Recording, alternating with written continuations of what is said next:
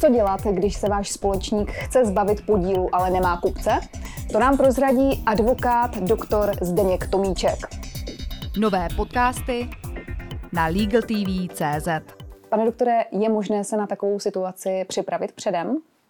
Určitě to možné je a našim klientům to i velmi doporučujeme, protože pokud na tu situaci předem připravení nejste, tak se dostanete do sporu, ze kterého se velmi špatně hledají řešení a musíte přistupovat k obrovským kompromisům. Ta řešení předem eh, mohou být z pravidla dvojí, buď to, to můžete mít ve společenské smlouvě, kde si to však většina podnikatelů dávat nechce, protože tím odkrývá veřejně karty toho, jak jsou nastaveny pravidla hry ve společnosti, proto my doporučujeme druhou cestu, což je uzavření eh, dohody mezi společníky, takzvané shareholders agreement, což eh, je dohoda, která se nemusí zveřejňovat eh, v rámci obchodního rejstříku a ve které si můžete nastavit jakákoliv další doplňková pravidla, včetně teda postupu pro případ, eh, kdyby jeden ze společníků se rozhodl, že už dále podnikat nechce, nechce vlastnit ani společenský podíl, ale nesehnal by kupce pro tento svůj podíl. Takže upravit to takhle lze. Pokud se tedy úprava předem zvolí, eh, má nějaká specifika? Výhodou eh, toho instrumentu eh, Shareholders Agreement je, že si ty pravidla můžete eh, víceméně napsat tak, jak vám vyhovují. A jak jsem říkal předtím, vždy je lepší si je dát dopředu, protože pokud ta situace ještě nenastala, tak jsou strany výrazně otevřenější řešit různé varianty.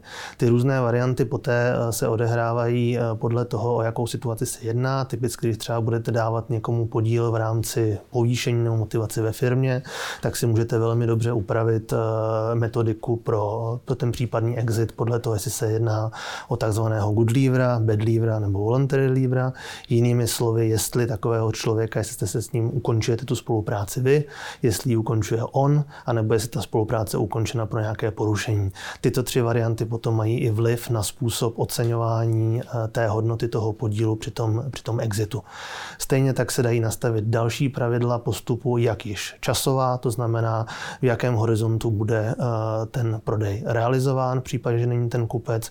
Dá se samozřejmě eh, dále rozvíjet předkupní právo, čili řešit různé varianty, jak předkupním právem eh, zacházet a dají se řešit i metodiky vlastně splácení té kupní ceny, buď jednotlivě nebo, nebo v trančích. Těch věcí je tam potom celá řada a vždy to záleží na požadavcích klienta a na, řekl bych, i vztahu, který mají ty, eh, ti společníci mezi sebou. A jak se v takových případech určuje kupní cena a způsob jejího splácení? Kupní cena eh, není ani tak důležité, jak se určuje, důležité je, aby byla stejná na vstupu i na výstupu. Jinými slovy, pokud nějakým způsobem na začátku eh, kupujete podíl, pokud se nebudeme bavit vyloženě o situaci, zakládáte společnost a dáváte tam pouze základní kapitál, tak způsob určení té kupní ceny na začátku by měl reflektovat způsob určení té kupní ceny na výstupu. To znamená, když chcete, aby od vás ten podíl byl zpětně, zpětně vykoupen, řekněme, jinými společníky, protože nemáte toho kupce z třetí strany. Může to být samozřejmě navázáno na EBITu, může to být navázáno na jiné účetní ukazatele. Říkám, klíčové je, aby ty ukazatele byly stejné.